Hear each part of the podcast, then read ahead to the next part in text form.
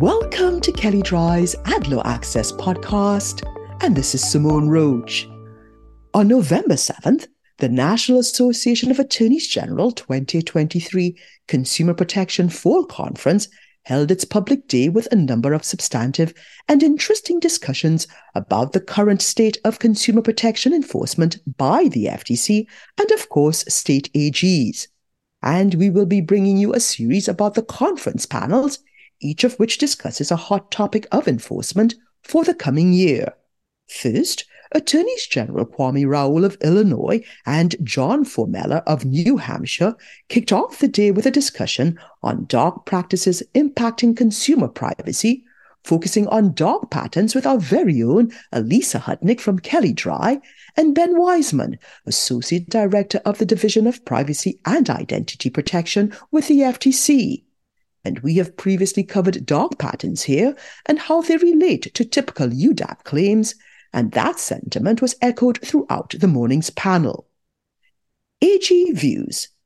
Attorney General Raoul started off self deprecatingly describing himself as an average consumer in regard to tech savviness, impacting his perspective regarding convenience versus vulnerability when it comes to consumer privacy and dark patterns Attorney General Formella mentioned the struggle with trying to avoid becoming a nanny state while still protecting consumers and compared some of the practices on the internet to having someone in a department store physically follow a person around, watching everything they look at, or nudging them to buy things. He posited that what we are talking about today on the internet is very similar, but in a more devious way. Defining dark patterns.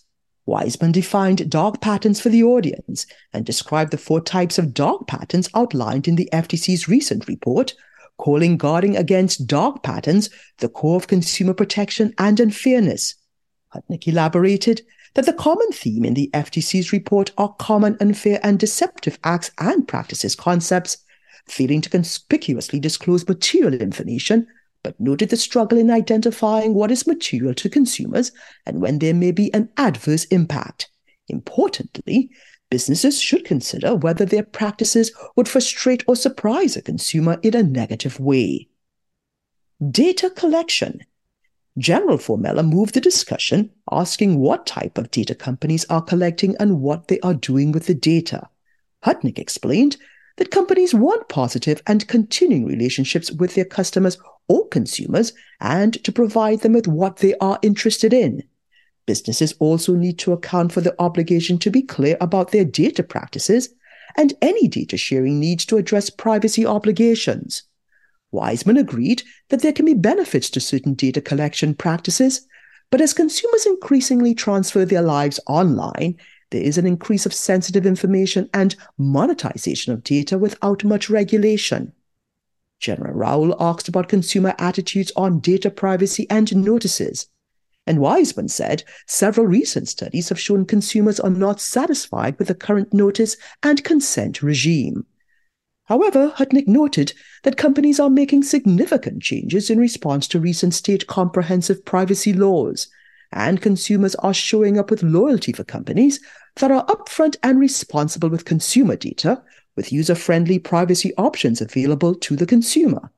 Hutnik also pointed out the significant investment some of these businesses have been making in data management infrastructure to be able to comply with these laws and deliver a better user experience for consumers. As far as privacy goes, Wiseman said that the FTC is looking increasingly to unfairness to handle these issues. But Hutnik responded that not every state has unfairness, but with comprehensive privacy laws cropping up in so many states, the challenge for businesses is looking ahead and building data strategies that account for the regulatory trend line.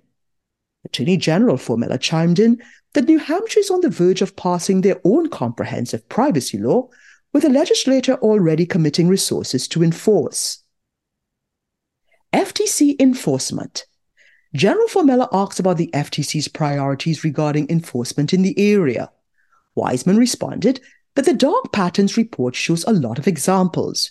During the panel, he referenced Vonage, BetterHelp, GoodRx, and Epic Games as recent examples of FTC enforcement in the area of dark patterns. While most people recognize Epic Games as a COPPA case, Wiseman specifically pointed to the design choices regarding unauthorized charges of V-Bucks, where the company changed its undo button to be less prominent after testing revealed it would reduce consumer clicks. He also discussed the state AG's Google location tracking practices matter, which Wiseman said included dark patterns in hiding material information and inducing false beliefs regarding settings. Takeaways As Hutnik explained, businesses should keep the following in mind when it comes to dark patterns and privacy. Tell consumers the truth and they tend to come back. It's a long game. Monitor consumer complaints for trends to determine whether you have an unintentional design issue that is leading to consumer frustration. Consider whether you truly need sensitive information for your business, and in any event, align any collection and use with consumer expectations. And from Wiseman's perspective, businesses should look to these resources to assist with compliance. 2022 Dark Patterns Report, which includes an appendix of prior enforcement, enforcement orders, as well as complaints, because they give insight into how the FTC views practices and where they may become unlawful. Current rulemaking efforts related to dark patterns, negative option, and junk fees. To sum it up, both Hutnik and Wiseman agree that businesses should compete based on privacy for the benefit of consumers. And if you'd like more information on what you've heard on this topic, please contact either Paul Singer, Abigail Stempson, or Beth Chun, and you can find their contact details in the show notes. And also, please see our advertising and privacy law resource center available at kelleydrye.com and please download the AdLaw Access app for Apple and Android phones, available in the Apple app and Google Play stores.